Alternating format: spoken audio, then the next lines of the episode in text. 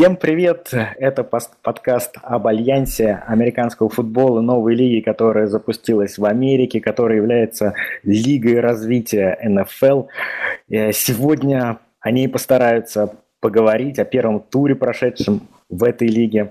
Я э, Леша Гриффитс, э, Саша Ильматик Всем привет. и, Дим, и Дима, известный всем как Amazing Happens. Всем привет. Дим, привет. Привет, ребята. А, давайте начнем с того, что немножко расскажем о лиге, что она из себя представляет. В лиге находится 8 э, команд, они разбиты на а, две конференции. И эти две конференции сыграют 10 туров, после чего будут финалы конференций и Супербол. Он называется, конечно, не Супербол, ну, в общем, финал, чемпионшип. Чем примечательна эта лига? В ней собрались отбросы, отбросы НФЛ и игроки, которые остались непристроенные после э, колледжей. Их там собрали, и они будут пытаться показать свой лучший футбол, реанимировать свою карьеру и попасть все-таки в НФЛ. Немножко, наверное, расскажем сразу о правилах, потому что они очень интересные, они претерпели определенные изменения. А, самое, конечно, то, что на слуху, это отказ от кикофов. А, лиги будут начинаться, ой, ой, драйвы будут начинаться со своих 25 ярдов, а, и это сделано для того, чтобы уменьшить количество травм. А, также во многом для этого сделано еще одно новшество. Это Sky Judge, а, судья на небесах или судья в будке, Чуть-чуть который... Как еще раз Sky, называется? Sky Judge. Это допол- дополнительный, дополнительный судья, который находится а, в, в будке, который с, пользуется реплеями и может на ходу а, менять а, решения основных судей, находящихся на поле, а, например, там а, фиксировать удар helmet to helmet, а, шлем в шлем и различные другие нарушения. И как он на первой А. неделе уже что-то решил? Я, честно говоря, просто про это правило не слышал особо. Я как-то по другие как бы все почитал, так я что-то, видимо, Да, пропустил. конечно, конечно, они принимали участие. Более того, э, в трансляции было довольно интересно сделано, э, что как только э, обращаются за челленджем, а я так понимаю, челлендж смотрел тоже этот же судья, то есть происходит, если ну, бросается флаг, да, то челлендж происходит не как в НФЛ, то есть не судья подходит к камере, там смотрит, что-то думает. Тут э, работает это не так. По связи э, судья э, слышит этого Judge, который быстренько смотрит повторы и говорит, было нарушение, не было там, ну и так далее. Ну не нарушение, а там э, был заступ там в аут, допустим, ну или какие-то другие да, события в игре. И очень классно, что это показывали а, в онлайне, то есть как происходит а, какие-то обсуждения, то есть этот а, судья Judge, он тоже проговаривает то, что происходит. И это, в общем, в некоторой степени так, ну, смотрится интересно и живо. То есть э, создается впечатление, что ты ну, как бы находишься в месте, где принимается решение. Интересно. И как, я как понимаю, то, что за счет этого должна игра быстрее идти, да? Да, да, да, конечно. Посмотрим, посмотрим. Что еще будет за изменения? Э, Точнее, есть изменения в этой лиге-то, Леш. Еще одно изменение – это уменьшение количества времени на а, розыгрыш. То есть если в НФЛ это 40 секунд, то в АА это всего лишь 35 секунд, и флагов за это, но тем не менее игра стала а, побыстрее развиваться. А, Еще одно изменение, направленное на увеличение темпа игры, это больше нет телевизионных тайм-аутов на рекламу. А, Это как раз, я думаю, тоже все, кто смотрели, почувствовали. Ну да. Изменился, Конечно. Ну, я, честно говоря, не так сильно почувствовал. Из- Ладно, сейчас мы это еще обсудим. Изменились правила овертайма а, по сравнению с НФЛ. А, Дается первый гол с 10 ярдов, а, и команде нужно занести. Если она заносит тачдаун, то она должна, обязана идти на двухочковую реализацию. Кстати, вообще при тачдаунах Всегда одноочковая реализация отменена, и все команды обязаны идти на двухочковую реализацию. Ну, это прикольно, а... мне это понравилось правило на самом деле. Да, смотрится интересно и добавляет живости какой-то. Да, в жопу кикеров. вариантов розыгрыша э, в двухочковой реализации я увидел за эти игры. А, еще одно интересное изменение – это а, отмена onside kick ов. Ну, поскольку, да, поскольку нету киков, то и onside kick ов не может быть, поэтому а, сделали следующим образом. Если команда проигрывает 17 и больше очков, и в игре остается меньше 5 минут, то она может э, сыграть четвертый даун на 12 ярдов со своих 28. То есть у нее есть одна попытка на то, чтобы пройти 12 ярдов со своих 28. Если ты проходишь, то а, мяч остается у тебя. Ну, мне кажется, тоже кру- крутое решение. Но это, по-моему, еще ни разу не было, да, как бы? Да, пока еще не было. Да, да, здесь еще этого не было.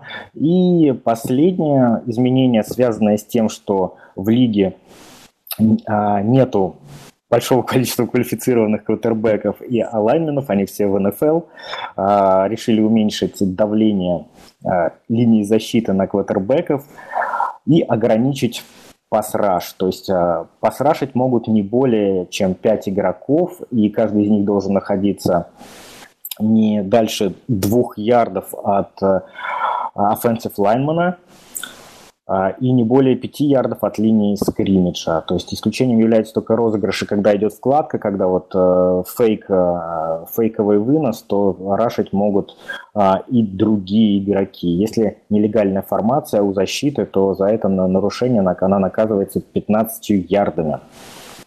Да, ну вот поэтому... это такие хорошее на самом деле как бы правило, потому что, можно сказать, лучшим моментом, я думаю, самым красочным и ярким моментом всей первой недели, я думаю, как раз был сек на кого то Меттенберга, да, по-моему? Нет. А Берковича из Сан-Диего. Да, там снесли прям вообще по полной. Там это Вашингтон, по-моему, я не помню, как парень точно зовут. Ну, он, конечно, да, да, как, как, как, как написали в Твиттере, добро пожаловать на все промо-ролики новой лиги. Ну да. Да, да. Это реально круто. К вот этому правилу, про которое Леша только что говорил, там есть еще одно уточнение, насколько я знаю. Помимо того, что не больше пяти защитников имеют право э, участвовать в пас-раше при пасовом розыгрыше, э, нельзя, чтобы более четырех игроков с одной стороны атаковали конверт. То есть э, нельзя сделать такой раш, при котором на одно крыло будет оказано сильное давление, а с другой стороны там один какой-нибудь энд будет э, показывать чисто давление, и за счет этого э, продавить линию с одной из сторон. Это тоже запрещено правило. А, давайте, давайте сначала вообще вы расскажете, как ваши впечатления от э, первой недели. Дим, Давай, ты начнем. Начнем с тебя, поскольку ты единственный из нас, кто посмотрел все четыре игры целиком. Что скажешь? Насколько все плохо или хорошо? Как вообще впечатление после НФЛ? А, я скажу так. Дело даже не то, что после НФЛ. После НФЛ как бы впечатление, конечно, ну, такое, что, естественно, качество игры чуть ниже, чем НФЛ, это понятно. Другое дело, э, что если сравнивать с какими-то другими непрофессиональными лигами, в том числе там, российской, да, э, российскими э, играми, например, или других команд с постсоветского пространства, или, что более высокий намного уровень, да, если сравнивать с студенческим футболом, для меня уровень игры в Альянсе показался намного выше. И это действительно такая профессиональная лига, даже не в том смысле, что игрокам платят деньги, а здесь футбол похож на действительно профессиональный футбол, как в НФЛ. Единственное, понятно, что уровень игроков чуть ниже, из-за этого ну, чуть-чуть страдает качество. Да? Честно говоря, я ожидал намного худшего, и мне очень сильно понравилось. Может быть, это на контрасте от ожиданий. Но даже к четвертой игре за два дня, казалось бы, это э, первое впечатление могло бы пройти, но нет, мне по-прежнему было интересно, даже когда четвертую игру досматривал. Так что так. Саш, есть что добавить?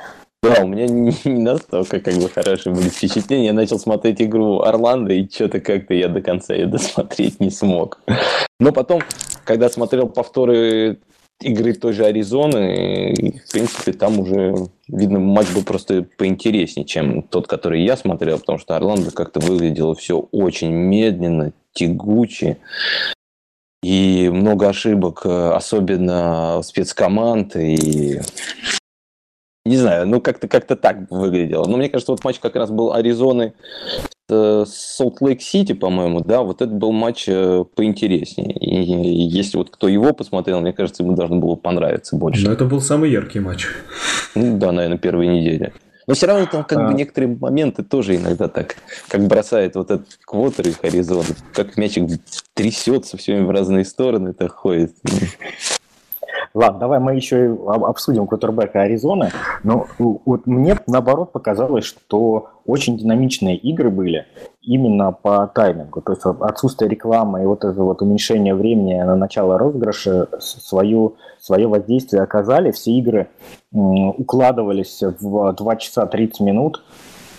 Э, то есть, ну, это да. довольно, это, это, это очень быстро и смотреть удобнее. То есть в НФЛ, э, я, я бы хотел, чтобы матчи НФЛ шли 2 часа 30 минут, это, это реально удобно. Да, в матчах НФЛ событий намного больше, их можно синуть, можно пересмотреть, что здесь все сразу видно и понятно, прям как на ладони, как бы тут, ну, не знаю. Паузы в НФЛ, они, знаешь, как все-таки заполняются тем, что ты можешь посмотреть, там, разобраться в предыдущий плей. Здесь ты разбираться-то особо что-то... Ну, я не согласился. Нет? Ну, ладно. Да, еще какое впечатление у меня, это а, как игры показываются по телеку. А, что бросилось в глаза? Первое, это огромное количество микрофонов на игроках. Это да, это да. То есть ты во время трансляции слышишь, что они все говорят. Это удивительно, почему в НФЛ такого нет. Это просто вынос мозга какой-то. И второе, это то, что во время прям игры берут у игроков интервью. Вот это, конечно, меня позабавило. Это, это странно выглядит, потому что ну, игрок должен быть сейчас сосредоточен на том, что ему, может быть, на поле надо выходить, как там посмотреть, там, какие там плей играет соперник и так далее, а он дает интервью, но это, это, это немножко а, было смешно. Конечно, квотербеки, большинство квотербеков выглядит очень, очень плохо, тоже это бросается в глаза. А, не сказать, что это прям портит впечатление от игр, то есть это все равно, все равно, все равно смотрибельно, но, а, конечно, хочется, хочется более какой-то от них э, крутой игры. Да, а, хороших ну, драйвов, прям таких долгих, э, интересных, не так много было, по-моему, за, за всю первую неделю. Я, мне кажется, как раз Аризона, Солт Лейк, это вот самый интересный был как раз матч в этом плане. Там мяч двигался нормально и в одну, и в другую сторону. Еще То, были драйвы в игре, э, длинные в игре Бирмингема, но мы поговорим, когда будем обсуждать каждую игру по отдельности. Немножко еще приведу вам информацию по популярности того, что люди увидели, да, на каждый, если брать среднюю посещаемость игр, то присутствовало больше 20 тысяч человек на каждой игре, что, мне кажется, неплохо. Ну, конечно, это больше, а, чем у нас на сокер ходит. А, и рейтинг был у этих игр больше, чем у НБА, которые в шли день, да. в, в этот день параллельно, что тоже, мне кажется, очень круто для а, этой лиги. Да, это, это выходные же были, да, по-моему, Да, получается. при том, что там в этот день был э, Харден против Вестбрука, если я ничего не путаю. Да, Оклахома, Хьюстон, там был хороший матч. И люди смотрели Альянс. Вот, ладно, давайте перейдем непосредственно к играм. А, значит, состоялось четыре игры. Первая, это, мы еще не назвали а, а, название всех клубов, поэтому сейчас я их назову. Первая игра это Сан-Диего Fleet с Сан-Антонио Commanders. Вторая – это Орландо Apollos против Атланта Legends. А, третья – Бермингем Iron и Мемфис Экспресс. А, и четвертая – Аризона Hotshots и Salt Lake Сталлианс. Во всех играх победили хозяева. Ну, давайте поговорим про домашний фактор, шутка. А, шутка, поговорим а, про каждую из игр. И первая – это игра Сан-Антонио Командерс и Сан-Диего Флит. Ну, пусть Дим начнет. Он, он у нас смотрел да, просто да, да. все игры, как бы, поэтому целиком. Я ее я, я, смотрел я просто только представляю, представляя эту игру, я назову вот э, знакомых э, мне изначально людей до того, как я начал эту игру смотреть. А, и в первую очередь, тут, конечно, для меня бросалось в глаза, это тренер Сан-Диего Флит, это Майк Мартс, который а, был э, тренером Сент-Луис Рэмс одно время, если вам знакомо, Great Show on Turf, знаменитое выражение, да, когда они, э, он был координатором нападения, когда они выиграли с Супербола с Сан-Луис Рэмс, и он работал координатором нападения потом в Чикаго с Катлером, и, э, в общем-то, после этого его карьера умерла, да. Совпадение. Да, совпадение, не думаю.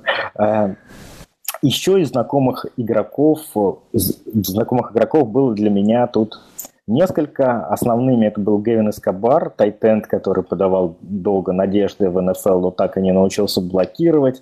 И, конечно, defensive end Сан-Диего. В Далласе домов... играл, да, по-моему, там? Большую, да, большую да. часть Эскобар. Да, и, но потом он походил по клубам. И в защите у Флита тоже Дамонтер Мур, он, по-моему, даже был очень высоким пиком – ну, сейчас не да, вспомню, да, но, да. но он и тут показал, ну, он тут реально был э, доминатором за Сан-Диего Флит. Э, в общем, смотрелся хорошо.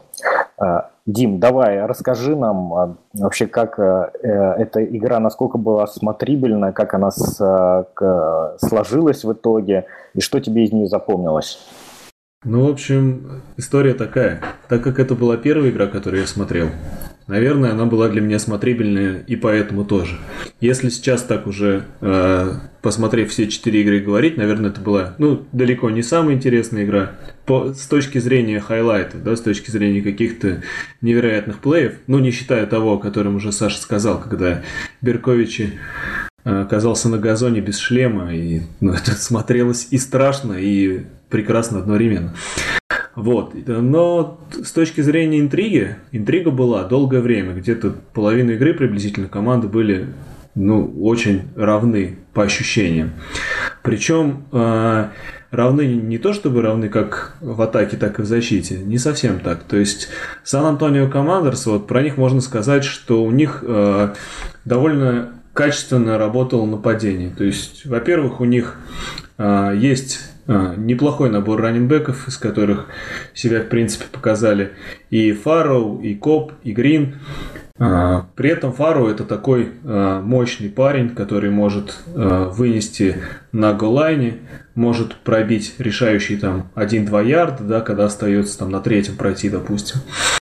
Вот. А остальные ребята, в том числе, например, Коп и Грин – это хорошие такие, не назову бэкапы, а парни, которые могут выйти на драйв, подменить и не испортить качество игры ни разу. А, при этом и Коп и Грин, в принципе, неплохо играют на пасе, а, могут и открыться, и хорошо пробежать маршрут и поймать. Но на пасе да. у них есть такой парень, как Микейл Маккей который был, имел больше всех таргетов на этой неделе. Единственный, есть у которого еще, было 11 есть таргетов. еще такой человек, у них Грег Уорд. Вот сейчас мы плавненько подходим к тому, кто же делает игру в Сан-Антонио Командерс. Я видел вот после этой игровой недели отзывы хорошие о Логане Вудсайде, квотербеке, а, собственно, команды Сан-Антонио Командерс.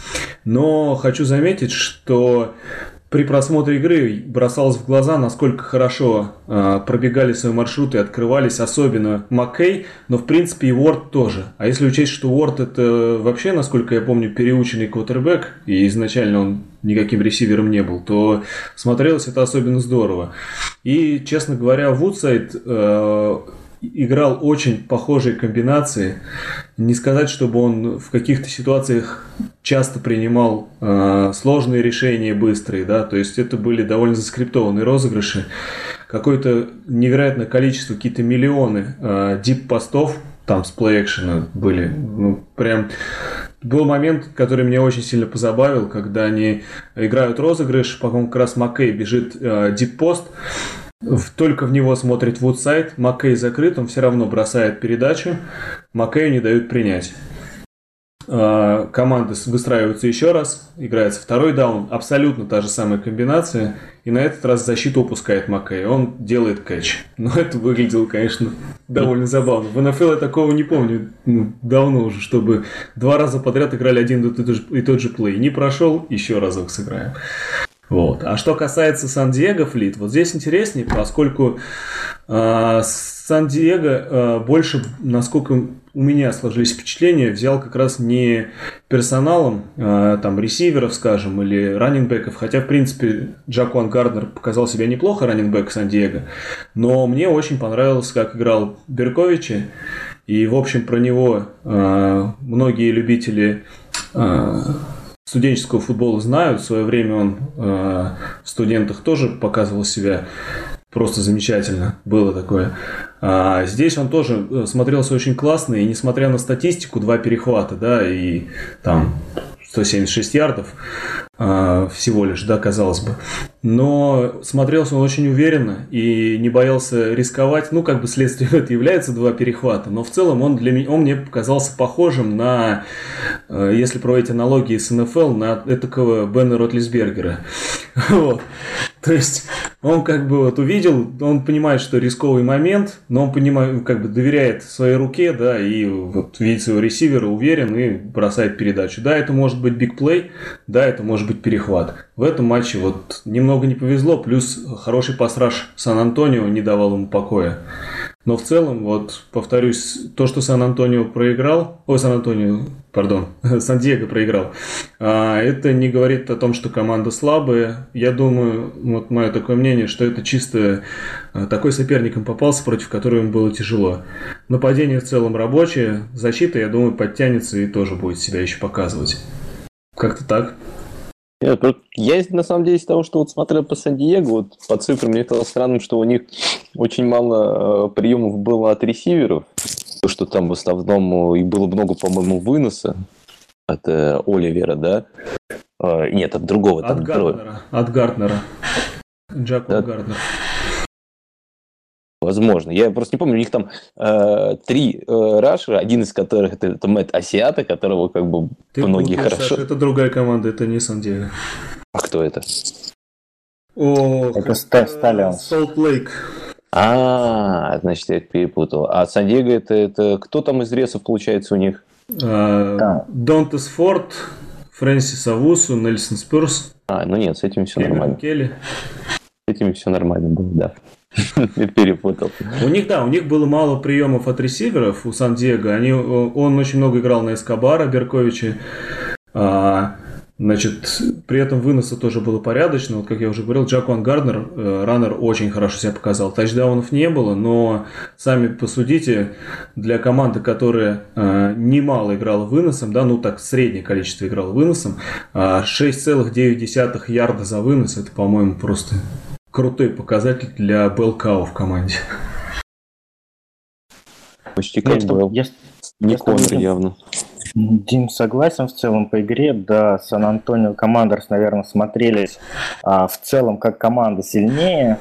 А, а вот два квотербека, э, они имеют одинаковую статистику по тачдаун перед перехватом, то есть тачдаунов у них у обоих 0, перехватов у обоих по 2.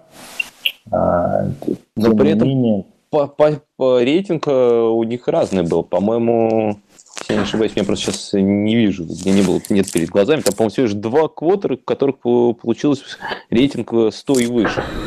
Это, Но это я квотер Аризоны. И... Нет, нет, это не они. Не они. Ладно. Вам виднее, вы лучше меня знаете, что происходит но в этой здесь дело в том, что Нельсон по статистике выглядит неплохо, да, но он вышел в тот момент, когда нужно было отыгрываться. И, э, ну как, 5 из 10 передач, да, ну как, один, один перехват. Можно ли сказать, что хорошо сыграл? Отыгрался? Нет. Процент комплитов 50. Ну, как бы ну, выглядел вот... не сильно хуже, но он, знаете, в чем дело? Он было видно, что боится играть. Вот у Берковича, несмотря на то, что, как бы, да, он бросил два перехвата, там, да, при нем команда начала проигрывать, но у него не было боязни играть. То есть многие квотербеки, вот то, что мы видели на первой неделе, ощущали себя какими-то, ну, как это, такими загнанными, да, там, боялись играть, боялись э, брать на себя игру. Вот э, про Беркович такое сказать нельзя, поэтому как бы мое сердце просто у него, а не у Филиппа Нельсона, вышедшего на замену. Хорошо, давай тогда переходим ко второй игре, в которой Орландо Аполлос разгромили Атлант Legends со счетом 46 а Майкл Вик э, в роли координатора нападения Atlanta Legends пока ничего не показал, э, к сожалению. Э, в... Здесь вот как раз... А кто координатор полный... у Орландо? Не знаешь? Что еще ну, раз? Ты... Кто координатор нападения в Орландо? Ой, нет, это я не знаю. Ну, ты такие вопросы задаешь, компрометируешь нас сразу вообще. Я просто, вот, что можно сказать по команде, как бы то, что у Орландо в нападении, э, тот же Орландо Special, который как бы провели, как бы, это, в принципе, один из тоже общем, больших хайлайтов. В общем, так, смотрите, смотрите. А, Орландо выиграла крупно. Сейчас они считаются, наверное, одними из фаворитов этой лиги. А, из знакомых а, лиц можно отметить, что в Орландо у нас играет running back Аким Хант. Я думаю, все его помнят по игре за Канзас-Сити. Ресивером Орландо первым является Чарльз Джонсон тоже провел э, в НФЛ э, несколько сезонов, играл и за Кливленд, и за Миннесоту. Любители фэнтези его помнят. Джалин Маршалл, еще один ресивер, тоже нам помнится по НФЛ. В Атланте Legends Денард Робинсон, раненбэк Ягуаров. Ну, наверное, кроме него... Ну, Арн Мюррей Который Аарон Мюррей звезда. Да, да, Аарон Мюррей, который звезда был в э, колледжах, но а, он здесь не был стартовым квотербеком. Стартовым квотербеком в Атланте был Мэтт Симс. Mm-hmm. Дим, ну давай вкратце, вкратце про игру расскажи, какой был, э, что тебе вот запомнилось из этой игры больше, больше всего, что самое интересное было? Смотрите, идея такая. Почему Саша уснул на этой игре? Потому что она очень долго разгонялась. Поначалу обе команды там играли очень короткие драйвы, ничего не получалось, пант за пантом. И, в общем, тоже было желание, наверное, пойти уже и выключить игру. Но было интересно посмотреть, и э, скажу так, запомнилось э, не только нападение Орландо, но и защита. Команда довольно качественно играла в обороне. А, ну, по счету, в принципе, это довольно-таки видно.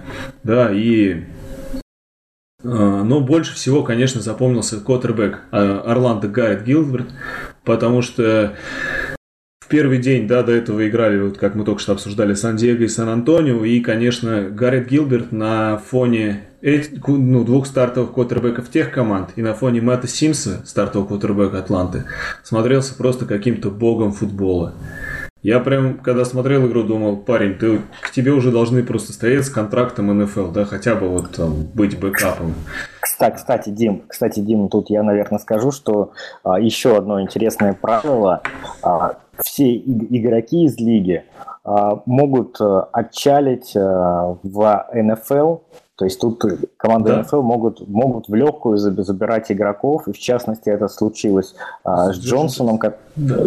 Да, да, да, Джо, э, с Джошем Джексоном, который сейчас э, квотербек Вашингтона. Он был выбран на драфте квотербеков э, в ААФ э, первым. Но, но своей команде он уже не поможет, сейчас он уже в НФЛ.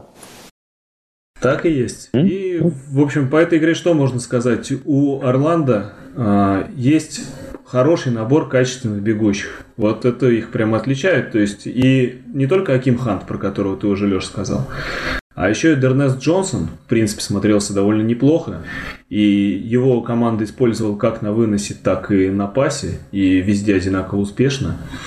А, плюс есть ребята, которые могут выйти подменить, да, типа Дэвиона Смита, который, в принципе, выглядел для игрока, который там третий, четвертый раннингбэк в команде довольно неплохо.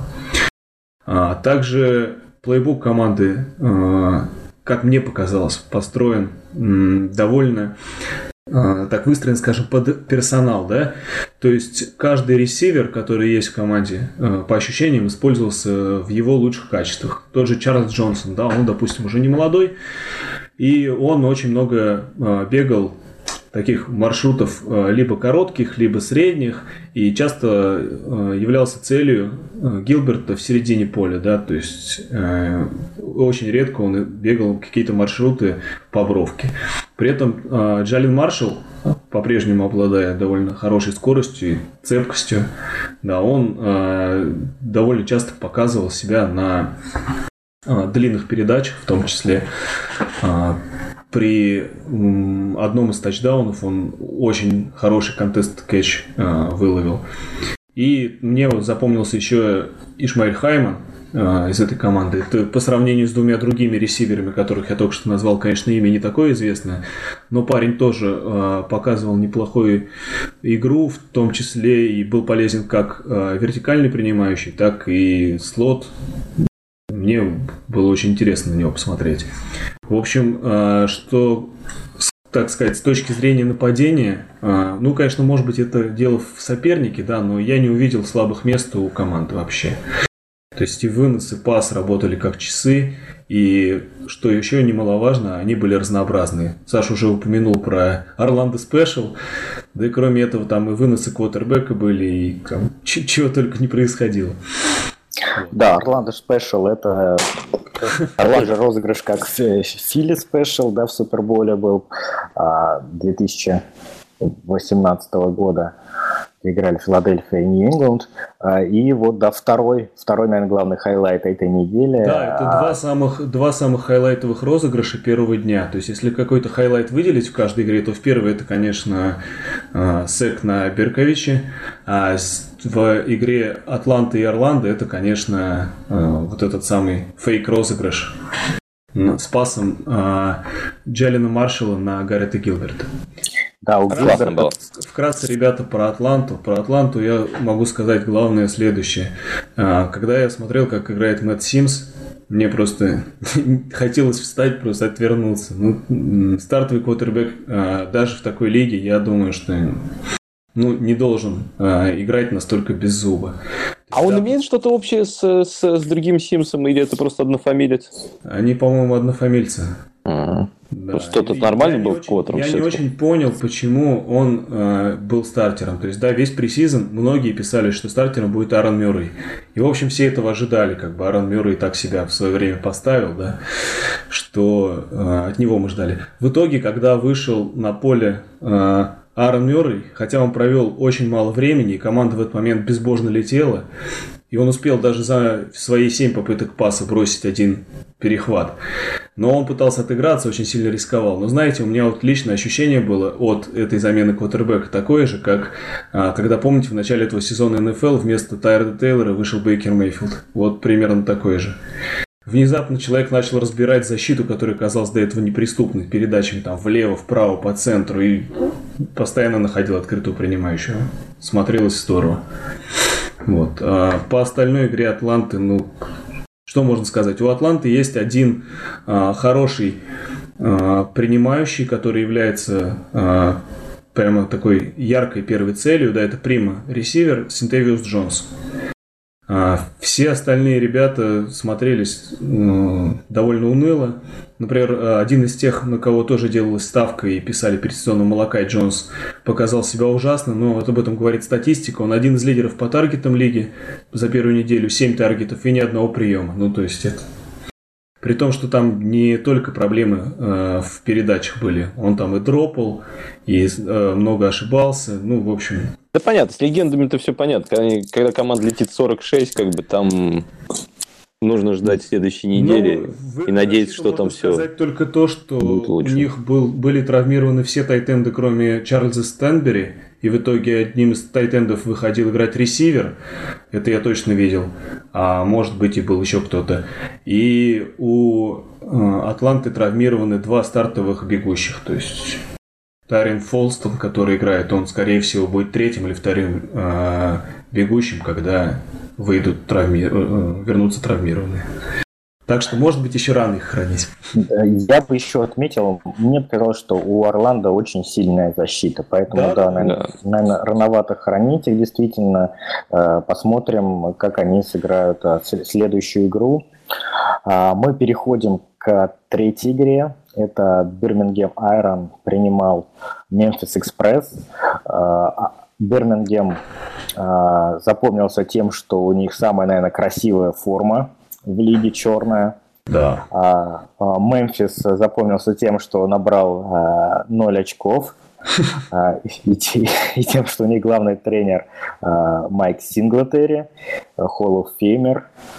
Еще не что у них Кристиан Хакенберг, как да, Лутер, да, да, который вот... набрал 0 очков.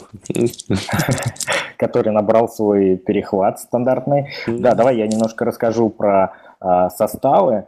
В Бирмингем Айроном квотербеком играет Луис Перес, который а, не заработал тачдаунов, но и интерсепшенов не заработал, выглядел довольно солидно. Очень а, хорошо на... выглядел. Да. да, главная звезда чуть ли не всей лиги, это, конечно, у них раненбэк Трент Ричардсон, который всем известен, который топ-5 выбор на драфте НФЛ. Он занес два тачдауна, но тем не менее у него два с половиной ярда за попытку выноса. А, в общем, э, в общем, его видение поля не слишком спрогрессировало, да, за время его отсутствия. Ну, тут, Леш, знаешь, а.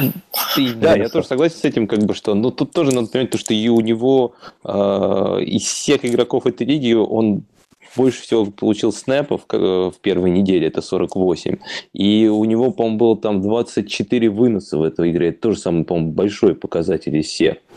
Да. В смысле, что, конечно, он и набрал при этом 58 ярдов при, при всего этих 23 как бы выносах, да, как бы что на него играли много, но он был неэффективен немного. Из-за чего я, честно, вот эту игру совсем не смотрел, поэтому не знаю, как бы из-за чего, как бы это, может, как бы линия да, была слабая. Он, он немного как, как всегда. А, и из-за принимающих Бирмингем Айрон стоит ответить Квинтона Пэттона, которого все помнят по выступлениям за Сан-Франциско в НФЛ. Да-да-да. Ну, Пэттон э, и, и еще один ресивер, забыл, кто из Аризоны, это единственные два человека, которые набрали 100, 100, 100 ярдов как бы из ресивера. Больше никому а, это не удалось. Да, да, Пэттон смотрел... Рашад Росс. Да, Росс, да, вот точно Росс. Росс красавчик. А, э, на, в другой команде, каких людей хотелось бы отметить, это, во-первых, Кристиан Хакенберг, а, во-вторых, а, а, там есть еще один квотербек, это Меттенбергер Зак, который является не просто, ну, который всем известен по НФЛ, но который не просто является бэкапом, бэкапом Хакенберга, он является третьим квотербеком Мемфиса. Внезапно. То есть вы, если, если Хакенберг был как стартер так плох, то вы можете представить, как плохо, видимо, был на, на практиках Мэттенберг. Да. А, раненбэк, все знают раненбека Мемфиса, это Зак Стейси. Он в свое время неплохо выглядел в НФЛ, выступал в Рэмс, э, по-моему, Джетс. А, из принимающих, э, наверное, э, сложно кого-то вспомнить в НФЛ, но там играет такой Фабиан Гуэра, который звезда аре, арены. Да-да-да. И, ну, Дима, расскажи, что, что эти игроки показали и, mm. и почему игра закончилась разгромом 26-0 в пользу утюгов из Бирмингема? А, ну, ребята, значит, смотрите, идея такая. Тут еще нужно, э, кроме рассказа про игру, кое-что рассказать про одну из команд. Что Леша пока не сказал, но я вот восполню этот пробел. Бирмингем Айрон – это такая интересная э, команда, которая максимально похожа на одну из команд НФЛ и максимально похожа на одну из команд NCAA. Более того, она связана с обеими этими командами договорами. Как вы думаете, что это за команды? Итак, как вы знаете, э, в Альянсе американского футбола каждая франшиза привязана к четырем франшизам в НФЛ, одной франшизе в канадской лиге, кроме Бирмингема, у Бирмингема две франшизы в канадской лиге, и несколько, некоторое количество колледжей по территориальному признаку расположены ну, более-менее рядом, да. То есть, э, и что это дает? Э, первостепенное право подписывать игроков, которые либо были отчислены, если это профессиональная команда, да, либо которые не пригодились в НФЛ, но являются выпускниками соответствующих колледжей. Так вот, Бирмингем Айрон может подписывать выпускников Алабамы и э, тех, кто не пригодился, England Patriots. Как вам такое? Помимо этого, у них еще и две команды в канадской футбольной лиге. Если вам кажется, что это все совпадения, я вам скажу следующее. А, квотербек команды Бирмингем Айрон Луис Перес мне э, по манере игры, ну, не один в один, да, но там процентов, не знаю, на 70, напомнил э, Тома Брейди. То есть это та же самая манера, такое академичное, плавное продвижение по полю. Да? Там очень мало а, дальних передач. Если есть дальние передачи, то это там так строго выверено да, концептом там игры. Вот. При этом очень э, много каких-то там либо скидка на раннингбека, либо action и там пас на э, уходящего во флет тайтенда. Ну, в общем, такие куча коротких розыгрышей, но при этом э, драйвы продолжаются плавно. Э, команда не теряет темп, да, и спокойно доходит до редзон соперника. Здесь, правда, кроется небольшая проблема, ну, которую обнажил первый матч, да, может быть, это просто какое-то волнение стартовой игры, еще что-то. А, Луис Перес э, плохо смотрелся в редзон. Сколько раз они заходили в редзон, ничего не получалось, кроме а, тех случаев, когда Трент Ричардсон в своем типичном таком стиле заносил мощнейшие тачдауны с нескольких ярдов. Такое, да, конечно, было, но вот э, при пасовых розыгрышах постоянно происходили конфузы у Луиса Перса. Но при этом, вот еще раз отмечу, да, он смотрелся очень классно, и один из самых э, э, оставивших хорошее впечатление игроков, квотербеков первой неделе, это Луис Перес. Э, давал своей команде много возможностей набирать очки.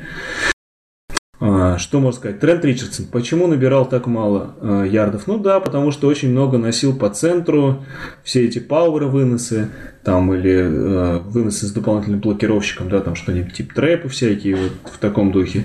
Э, они играли этого много, и, естественно, на inside выносах, ну, от линии тоже будет много зависеть, да, сколько набирается ярдов. Он несколько раз играл outside выноса, и тут, да, были проблемы, в том числе и с видением, и с контролем мяча. Он потерял один фамбл и мог потерять еще один, в принципе, ему там повезло отчасти. Вот. Но зато вот, да, у них нету сколько-нибудь более-менее хорошего второго раненбека, насколько я понял по игре. Но вот Трент Ричардсон, он, да, он выполняет свои функции, которые на него возложены. Заносить тачдауны с коротких расстояний и пробивать какие-то решающие ярды. Вот. При этом из ресиверов, как вы правильно отметили, э, Квинтон Паттон это, в общем-то, просто прима в этой команде. И вылавливал очень хорошие передачи, сложные, а, причем сложные не только, что там квотербек может ошибся, еще что-то, то есть и в борьбе с защитником, в общем, очень сильно понравился. Единственное, можно увидеть, что у него 4 всего приема из 9 таргетов, но он играл много вертикальных маршрутов, и как понятно, что на дипболах там вероятность э, конверсии, да, передач, она ниже. Вот. При этом больше, наверное, так э, ярко из ресиверов себя никто не проявил. Ну, может быть, только можно вот про э, Ладариуса Перкинса да, сказать. Но это не ресивер, это э, второй бегущий команды. Но как бегущий он себя показал слабо, а вот на приеме как я говорил, на этих скидках на раннингбека, да, вот ну, как Нью-Ингланд любит играть, он был очень заметен, и как бы 6 из 8 передач на него, то есть 8 таргетов у раннингбека. Это, по-моему, максимальное количество э, на первой неделе Альянса для раннингбека. Вот. Ну, то есть а это, что... это Джеймс Уайт. Да, да, да. Типа такого. При том, что, ну, понятно, как и Уайт э, в последних особенно матчах, да, там носил не очень много и не сказать, чтобы очень успешно. А вот на пасах это то, что нужно, то, что доктор прописал. Что касается Мемфиса, это одна из самых безнадежных по первой неделе команд была. И, собственно, игра Хакенберга, пусть статистика не вводит в заблуждение, всего один перехват не говорит о том, что он был не так плох. Он был из стартовых квотербеков, пожалуй, худшим. Ну, может быть, как-то с ним Симс там конкурирует, но я, как бы от Хайкенберга, может, ждали больше, да? Но показал себя плохо и с точки зрения чтения игры, и с точки зрения точности передач. Иногда там прямо за голову можно было хвататься. Но при этом нужно отметить, что вместо него высший Брэндон Силверс был не намного лучше. И, в общем, как бы Мемфису, видимо, надо думать, что делать с позиции пасующего. Может быть, Меттенбергер пробовать, потому что... Ну, это... Может, Хакенберг нужно как бы я думаю, ему дадут еще все равно шансы, там как бы я, может быть, а. улучшится. Единственный игрок, про которого можно э, говорить много хорошего, ну немного, но хоть какое-то количество хорошего, да, в Мемфисе, это э, тот самый парень, увидев имя которого я забавно над ним посмеялся и взял себе его в фэнтези команду в двух лигах, в которых играю. Это Элтон Пик Ховард человек, у которого на официальном сайте лиги, э, кроме имени, написано прозвище в кавычках, то есть Элтон Свинья Ховард. Правильно, это его год. И чтобы вы понимали, он действительно такой немаленький человек и играл очень много розыгрышей э, из позиции тайтенда. это было забавно. При этом он себя провел довольно хорошо, то есть он и э, на выносе отметился, ну, как что-то типа фулбэка исполнив, да, и на пасе 4 из 6 вполне неплохо, учитывая, насколько неточно э, бросал Хакенберг даже и вопросов к нему никаких не возникает. А думаешь, Хакенберг не улучшит свою игру? Просто все-таки из всех, наверное, таких квотеров, которые есть в лиге, он с одним из таких больших имен, имен которые как бы, ну, по сложным спискам, все-таки его первый год в колледже был на уровне с э, Махомсом, и все от него ждали, что это будет чуть ли не, ну, не да. будущее. Но это было Са... тогда. Да, был давно. Саша, это, Саша, это небольшое имя, это, это длинное имя, это немножко разные, разные вещи. Ну, из того, что там не было особо сильного давления, да, на, квотера, ну, ну, было, конечно, ну, то есть не было какого-то э, невероятного давления, не было э, в некоторых розыгрышах, которые особенно вот как-то врезались в память, не было никаких помех для того, чтобы сделать точную передачу на открытого принимающего. Он там такие промахи совершал и такие ошибки при чтении, что не знаю. Я не верю. А, ну, из того, что рассказал Дима, я делаю три вывода. Первое – это а, Бирмингем – это читеры Альянса, потому ну, что да. подписание игроков из Алабамы – это, конечно, существенный плюс, и, насколько я понимаю, у них вся алайн практически из бывших игроков Алабамы, а, которые вышкаленные, дрессированные Сейбаном, и, ну, конечно, они за счет этого должны иметь преимущество. Второе – это плохие игроки остаются плохими игроками, где бы они ни играли. Привет Хакенбергу и его 3,8 э, ярдом за попытку паса. Ну, Рич... ну тренд ну, и Ричардсону тоже, сделал. и Ричардсону тоже. Ну, и третий вывод, это, конечно, то, что Дима страшный задрот, потому что имеет две лиги по фэнтези-лиге по Альянсу, ну, ладно. Давайте перейдем к следующей игре. Она была, мне кажется, самая интересная. Да, лучшая игра, наверное, недели. Аризона, Аризона Hot Shots, шикарное, я считаю, просто название. Mm-hmm. Принимала Salt Lake Stallions. А, в общем, тоже название неплохое. А, по именам сложно Э, кого-то выделить в Аризоне. Вот я помню Томаса Эдуарда по НФЛ, Джоша Хафа, ресивера э, Филадельфии.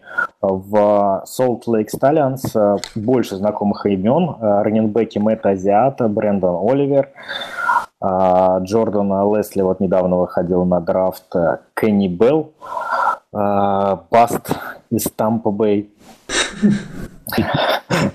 Больше всего, конечно, по игре запомнился Рашат Рос. Э, Дима, давай тебе слово. Да. 38-22 победила Аризона. Э, хорошая была игра, интересная. Прям я с удовольствием э, Тут еще момент, смотрел, мне, мне, мне очень нравилось, и хочется прям следующую игру Аризоны посмотреть. Да, и вот тоже вот пожалел, что смотрел Орландо, а не Аризону. Вот. Смотрите, кроме этого, кстати, еще из э, более-менее известных игроков Джош Хафф играл в НФЛ довольно-таки немало, насколько я помню. И, ну, Фредди Мартина почти не закрепился, это очередной баст из Тампа Бэй Баконерс. Но вот Джош Хафф, он много где, по-моему, себя... А, а слушай, а случайно Аризона случайно не закреплена за Тампой, не знаешь? Вполне возможно, я вот э, не смотрел за этим, честно говоря. Вот. Ну, и ладно. Томас, Томас Дуарте, кстати, еще, по-моему, где-то появлялся в НФЛ Тайтенд. А, неплохой. Да, ну, да, да, я, я про него сказал. Ну, да. ну, рассказывай. Джон Волфорд, судя по статистике и по игре, является э, главным конкурентом э, за звание MVP да, для, для квотербека Орландо, Гаррета Гилберта. Давай, расскажи нам, что ты увидел читал такие даже, знаешь, слухи, что вот э, тайная мафия Бирмингем Айрон, она пытается уже в Hall of Fame отправить Джона Уолфорда, чтобы не мешал им выиграть чемпионат. Но, но, а, значит, э, Джон Уолфорд смотрелся очень хорошо, э, за исключением был какой-то момент, там, по-моему, четверти в третьей, когда чуть-чуть вот провисла его игра, но цифры говорят сами за себя, 4 тачдауна, 2 двухочковых реализации и 9,5 ярдов Дим, за попытку. Дим. Дим, извини, 4 тачдауна – это 4 тачдауна. Да, да, безусловно. И, ну, действительно, 9,5 ярдов за попытку паса. То есть, как бы не за пас, да, а за попытку. То есть, человек не особенно переживая, там, не особенно как-то стесняясь, играл очень много дальних передач, очень много средних там коротких, то есть у него огромный арсенал бросков. А, вот то, что Саша в начале нашего подкаста да, говорил, что иногда казалось, что у Уолфорда мяч как-то не так летит. Я думаю, это был какой-то разовый случай, потому что все, что видел я, мне казалось, что это игрок из другой лиги.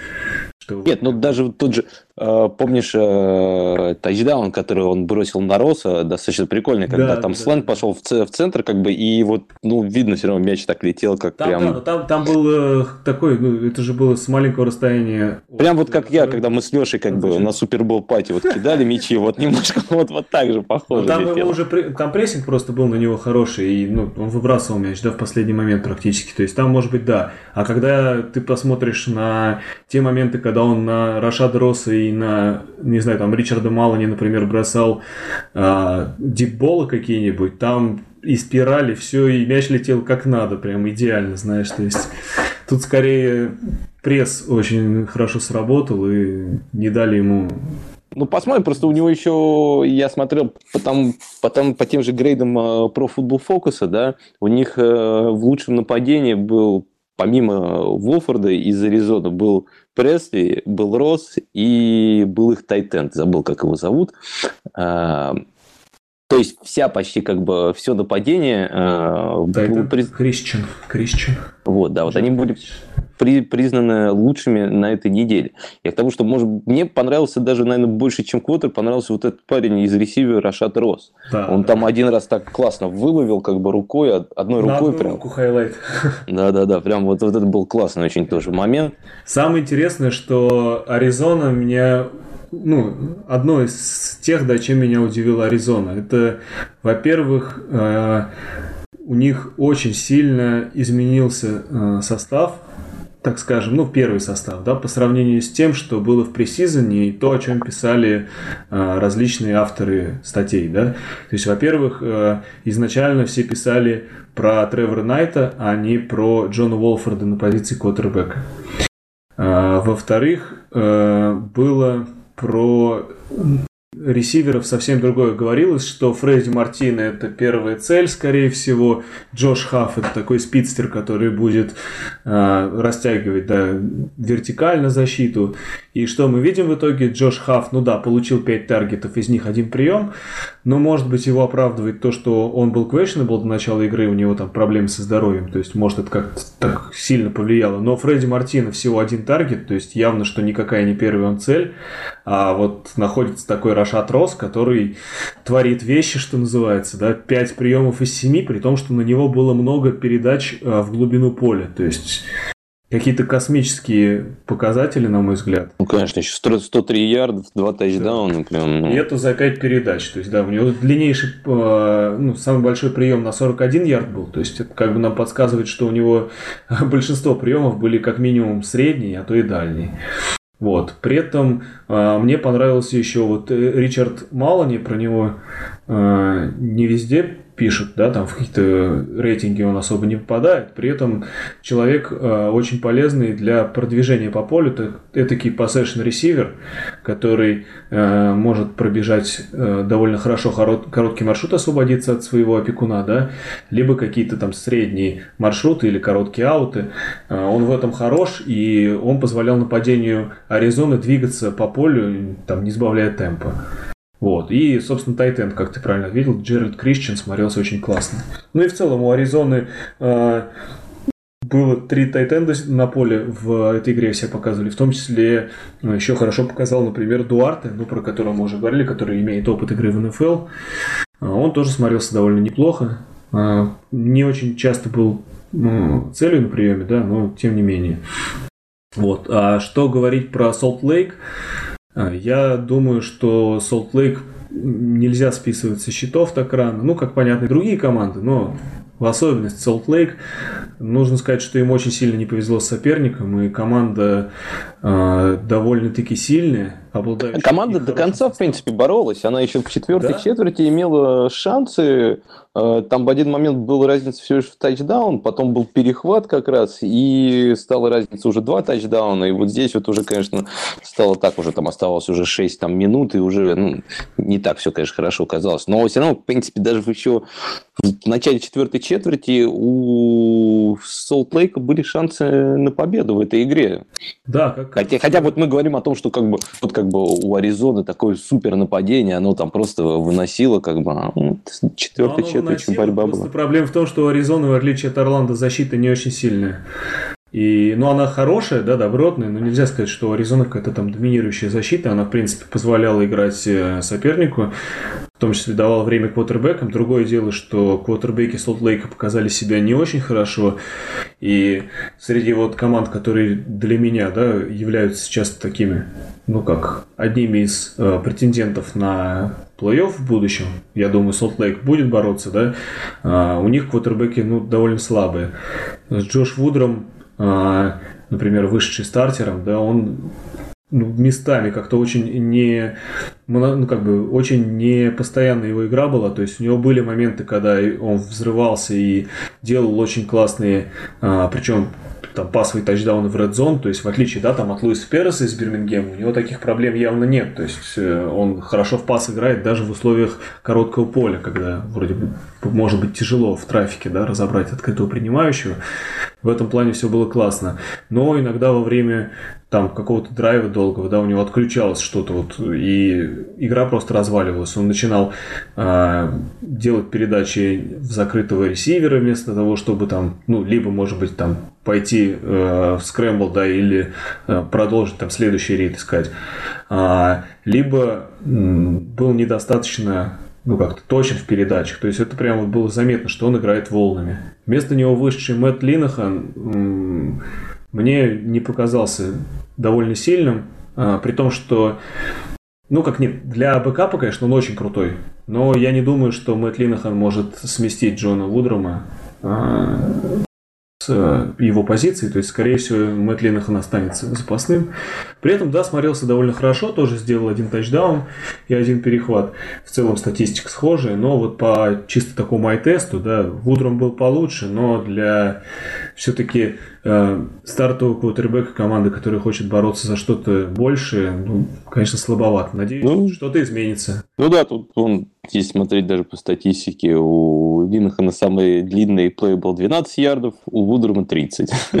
Что как бы но показывает их разницу. А пас рейтинг у них, в принципе, одинаковый 56. Но они могут так играть, короткий пас, потому что у них в команде есть такой тайтенд а, Энтони Денем, а, который Э, даже во время игры, по-моему, одну травму получал, точно уходил с поля, по-моему, еще раз он даже уходил с поля, возвращался, при этом а, он лучший э, ресивер по приемам, лучший, ну, не ресивер, да, принимающий пасы по приемам и лучший по таргетам в команде. При том, что он тайтен, да, но это такой принимающий тайтен. И он смотрелся очень здорово. То есть, и там сложные мячи в близком прикрытии вылавливал и освобождался там от э, опеки. То есть, он прям смотрелся палочкой-выручалочкой для Джоша Вудрома и уж потом Мэтта Линахана тем более. Вот. Из других э, ресиверов, наверное, особо сильно выделить некого. Все более-менее так э, средние показали, на мой взгляд, себя. Разве что стоит отметить, что Деморный персонель, про которого э, многое писалось, и на него как-то вот, ну, какие-то да, из авторов делали ставку, э, он показал себя довольно-таки неаккуратным принимающим в том смысле, что у него много дропов, много каких-то он там не успевает э, сделать прием мяча, уже пытается бежать, да, вот это, как бы сказать, нету э, вот такой дисциплины игровой у него. Ну и надо отметить, что Кенни Белл, да, от которого тоже очень многие ожидали э, прекрасной игры, как был бастом, так и остается. Тезис Леши про то, что плохие игроки остаются плохими везде, он как бы подтверждается. В сторону Кенни Белла было три передачи, и ни одна из них не закончилась приемом. Так, а про Эх. раннинбеков, кстати, ребята, про раннинбеков, если говорить, то да, у команды по именам один из самых сильных корпусов раннинбеков. И когда все видели а, Мэтта Асиату и Брэндона Оливера, казалось, что ну уж такие-то маститые товарищи с а, большим именем, да, и с огромным опытом, что уж говорить, игры в НФЛ, и у того, и у другого, уж особенно у Азиата он сколько, сезонов 5, по-моему, провел, да, а Оливер там 3 или 4, ну, в общем, вот, поиграли хорошо. А в итоге первым раннером у Salt Lake Stallions э, является Джоэл Буаньон. Да. Который, э, в принципе, является как таким основным, да, бегущим. А Сиата чаще всего выходит на такие пробивные дауны, да, когда там... Ну, по-моему, больше, больше, больше всего использовали это когда при э, двухочковой реализации. Я ну, смотрю, да, 4 вот выноса. Один вот такой, да-да-да. Я смотрю, у него 4 выноса, 4 ярда. И тачдаун. Тачдаун, да. Так все статистика. А Брэндон Оливер, ну, как бы его преимущество в том, что помимо э, подмены Буаньона на выносе, он довольно-таки э, неплохо бегает э, маршрут и, в принципе, может использоваться на приеме. То есть его, правда, в этой игре конкретно у него только один из трех, но в целом, как бы мы помним по игре в НФЛ, что Брэндон Оливер может ловить. Вот так вот. Ну что, перейдем к нашему первому. Давай давай сначала я расскажу, что нас ждет на, на второй неделе. Солт а, Лейк едет в Бирмингем. А, две по первой неделе два крепких середняка по первой неделе а, играют в субботу в 10 часов вечера по Москве. Я думаю, нужно обязательно эту игру смотреть. Да, по, позже в 4 ночи субботы на воскресенье Аризона будет играть в Мемфисе. Ну, судя по всему, тут будет вынос э, тел, тела. В воскресенье в 12 ночи будет Орландо приедет к Сан-Антонио. Тоже очень интересная Интересно. игра. Орландо фаворит, но на выезде. Всякое может быть. Э, и последняя игра это будет Атланта с, с, в Сан-Диего играть. Тут Атланте будет на выезде тяжело, судя по всему. Будем а вот надо посмотреть на Берковича. А мне вот... Да, кстати, я вот на самом деле скажу, что мне кажется, что Солт Лейк с Бирмингемом по вывеске, да, кажется после первой недели самой интересной игрой. Абсолютно. Но мне кажется, это может быть одной из самых скучнейших игр тоже следующей недели, что там будет более-менее равный такой вязкий футбол.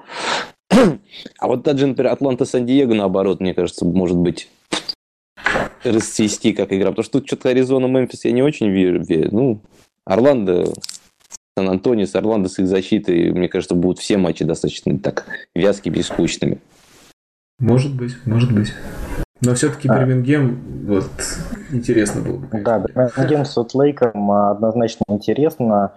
А, тут э, будем, будем посмотреть, э, будем обсуждать в нашем а, чате в Телеграме, в прямом, в прямом эфире эту игру. Думаю, будет весело. Ну, давайте закончим, наверное, наш подкаст пауэр-рэнкингом команд,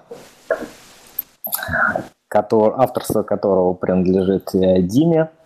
Э, Дим, с какой команды начнем? С самой сильной или самой слабой?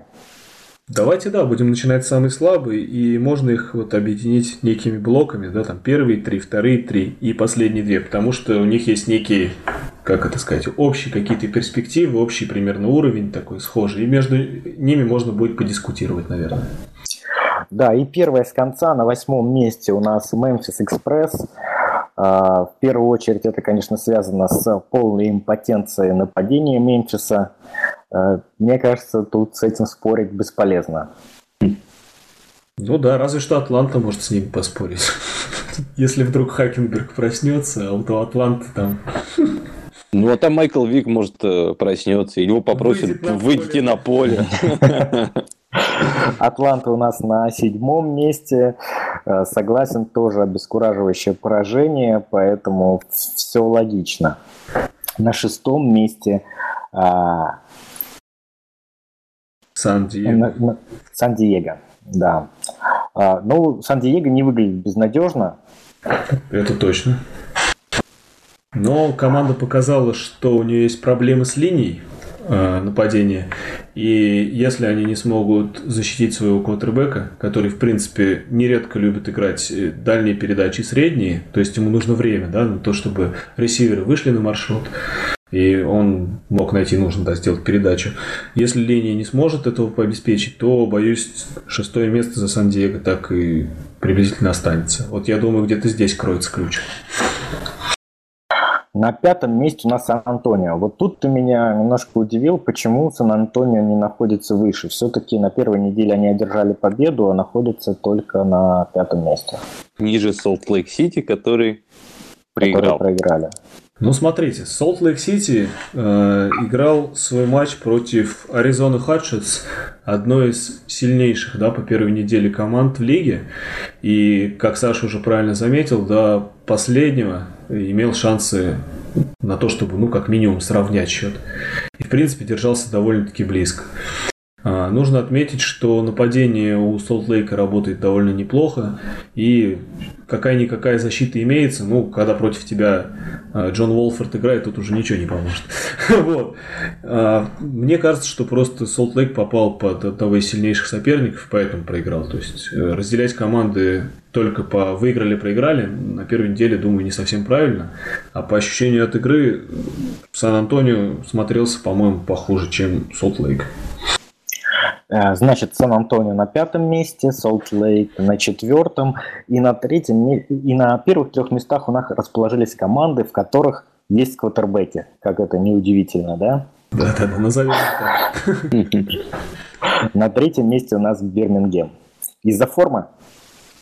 Если бы из-за формы, он был бы на первом, Леша.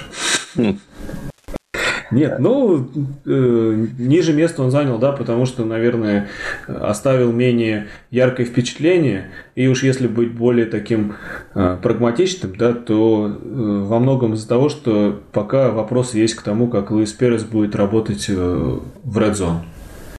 Если все останется так же, то, боюсь, против нападений, которые ведут Уолфорд и Гилберт, будет непросто. Ну и надо не забывать, что они просто еще играли с Мемфисом, на которых мы да, еще не знаем, сколько как бы им, э, может быть, там Аризона и другие команды отгрузят. Как бы, поэтому здесь. Это да, у них был, пожалуй, слабейший соперник. На втором месте у нас находится Аризона. И это означает, что на первом Орландо. Что для тебя было главным тайбрейкером в распределении первого-второго места? Ну, я бы сказал так, что все-таки, во-первых, у Аполлос э, соперник был с более такой, как сказать, вязкой, что ли, э, защитой. То есть, э, если к легендам есть большущие вопросы по нападению, то ну, в защите не совсем все плохо, несмотря на 46. Как.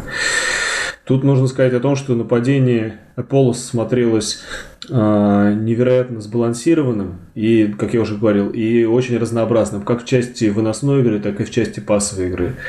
И насколько э, обширный плейбук, да, это, я думаю, может э, помочь разобирать практически любую защиту, то есть они могут э, как-то как это назвать, подстраиваться, да, то есть э, у них есть и персонал в нападении под разный тип игры, да, и у них есть тренер, который ну, во время игры довольно интересно э, варьировал игру. При этом, если сравнивать по квотербекам, наверное, немножко сложно, потому что оба показали себя очень круто. И, ну да, у Волфорда цифры, наверное, чуть более красивые. Но не стоит забывать, что Волфорд играл в матче, в котором вообще защиты забыли выйти на поле практически.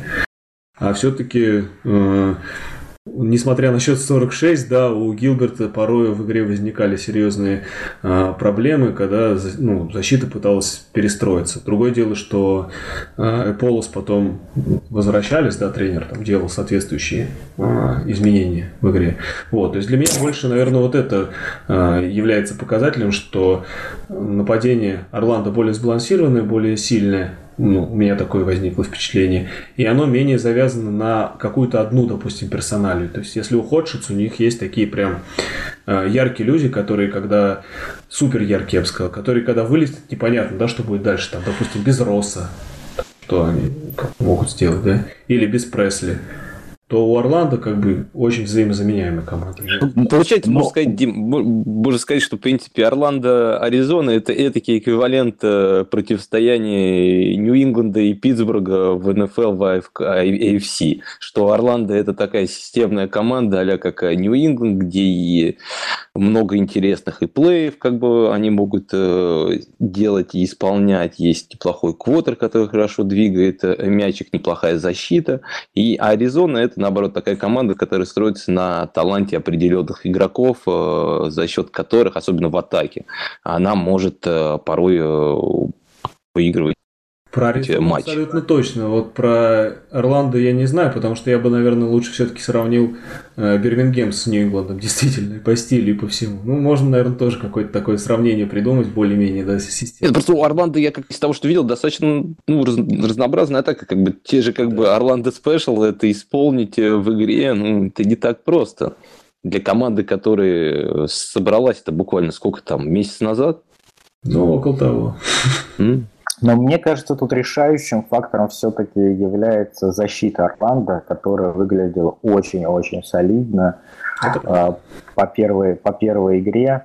А, не дала сопернику абсолютно никаких а, шансов, ни одного тачдауна, всего два филдгола Атланта забила. Поэтому я тут полностью согласен, что Орландо на первой неделе у нас первую неделю завершает на первом месте нашего Power рэнкинга. Хотя Но самый интересный будет... матч показал Аризу. Красивый. Самый, самый красивый и яркий, да.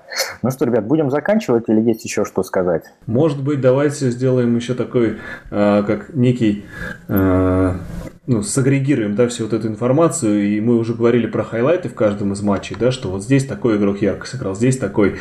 И может быть мы как-то назовем э, лучшего ну, лучших игроков нападения по позициям, да, то есть лучшего квотербека недели, лучшего раннингбека недели, лучшего ресивера и лучшего тайтенда.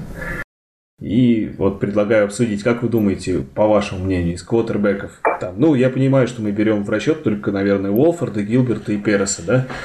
По-вашему, кто должен из них стать лучшим? Ну, кстати, можно я скажу то, что насчет, вы изначально говорили, что вот первые три команды, они отличаются от других, что у них есть квотеры. Ну, вот насчет Переса я бы не знаю, я просто игру э, Бирмингема так не разбирал и внимательно не смотрел, но по статистике у него цифры-то не очень хорошие. У него рейтинг как бы 81, ни одного тачдауна, ни одного перехвата, и там что-то комплиты в районе там 40, что ли, процентов. Ну, ну, не 40, у него около там за 50, по-моему, но суть в том, что он хорошо, как бы такой, знаешь, как это, э, хороший гейм-менеджер был, да, то есть он позволял команде, э, чтобы цепи двигались всегда. Ну, возможно. Это ну, тоже важно. Ну, возможно. Просто все равно, как бы, мне кажется, что вот тот же Вулфорд и, ну, по крайней мере, если мы говорим про первую неделю, то вот эти двое, они да, прям... Они явно, они явно ярче были, это безусловно. Ну, как, вот, какое ваше мнение? Я тут больше как-то к Волфорду склоняюсь. Я больше Гилберту, потому что он еще ловить может. И бегать. Ну, да, он еще... Не, ну я все равно Волфорд, мне он больше понравился. Волфорд 8 Ну, хорошо. 23 ярда. Хорошо, давайте. 2-1 э, в пользу Волфорда. Что касается раненбеков, ну, мне кажется, тут э, раненбек Аризоны Пресли э, выделяется на фоне остальных. Он большой объем выносов сделал, и в то же время он был и на приеме использовался, и был довольно эффективен. Неплохой вариант. Я вот предложу вариант э, Джакуана Гарднера из Сан-Диего Флит.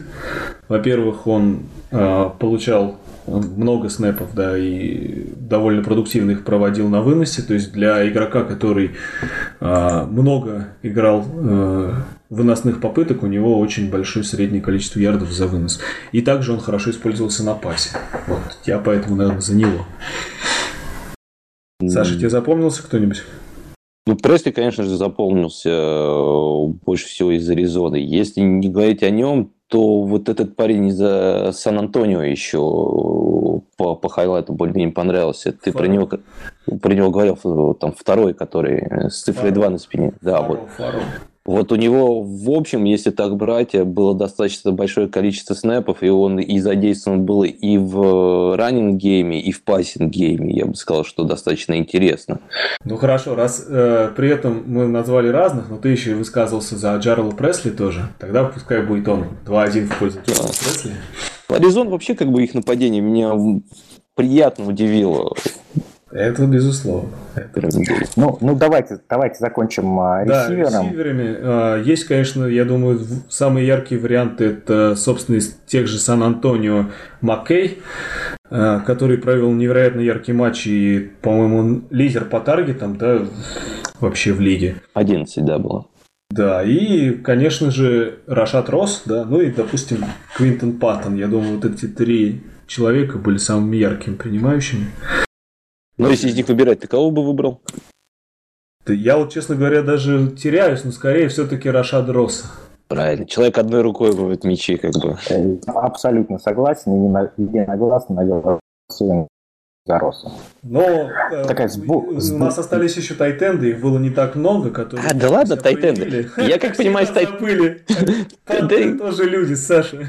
Но их, как понимаю, там, если их в НФЛ нету, то я себе не представляю. Гевин Эскобар, который себя хорошо показывал и в НФЛ, и, собственно, в матче Сан-Диего он был... хорошо себя показывал, что оказался в Альянс-лиге, да? Но здесь он был лидером э, по приемам и по таргетам, по-моему, насколько я помню, в Сан-Диего Fleet. А Денхэм э, в Солт-Лейк Stallions он неплохо смотрелся. И э, в «Легендах» единственное светлое пятно это был э, Чарльз Стандбери Джуниор. Я вот, наверное, из всех них, конечно, бы выбрал э, Денхэма из Солт-Лейка. Потому что ну, в те моменты, когда у Вудрама игра не шла, его заменили на Линехана, как мы уже сказали, Линахан бросал очень много коротких передач, и, собственно, Дэном только его и выручал в основном, помогая держаться Солт-Лейку рядом с Аризоной и не проиграть раньше. Вот как-то так. Ты что думаешь, Леш?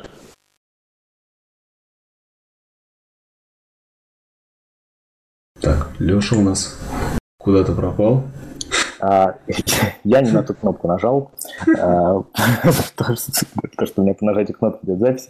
В общем, я не настолько углубился в изучение тайтенда, чтобы сейчас э, делать какие-то выводы, поэтому я просто соглашусь э, с Димой, который посмотрел все четыре игры, и э, на ком мы весь подкаст и едем. Ну, я тоже соглашусь как бы с Димой, потому что в тайтендах я вообще особо мне не запомнился никто. Я скажу, что я знаю, что еще в лиге есть такой парень, как Скотт Орндов. Это бывший тайтенд, который был в Питтсбурге да. очень недолго, как бы. Но я тебе про него могу сказать так. Он играл в том самом супер ярком нападении Орландо Полос, и у него ни одного приема. Ну, может быть, потом будет как-нибудь, когда-нибудь побольше приемов, надеюсь, на это. Но... Получается, что у нас сборная тура – это Волфорд Квотербек, а, Пресли running back, ресивер кто? Рашад Росс. Рашад Росс. И... Да, то есть это полностью Аризона. И Денхэм... Денхэм это tight end. Денхэм это tight end Солт Лейк, да. Ну что, на этом будем заканчивать наш подкаст. Всем до, след... Всем до следующей недели, может быть, а может нет. Всем пока. Смотрите... Спасибо, что вытерпели нас. Да, смотрите футбол, он неплохой, он вполне смотрибельный. Я вот точно на следующей недельке пару игр полностью посмотрю, чего я вам желаю. А, Дима, Саша, спасибо. Да, спасибо. Пока. Пока.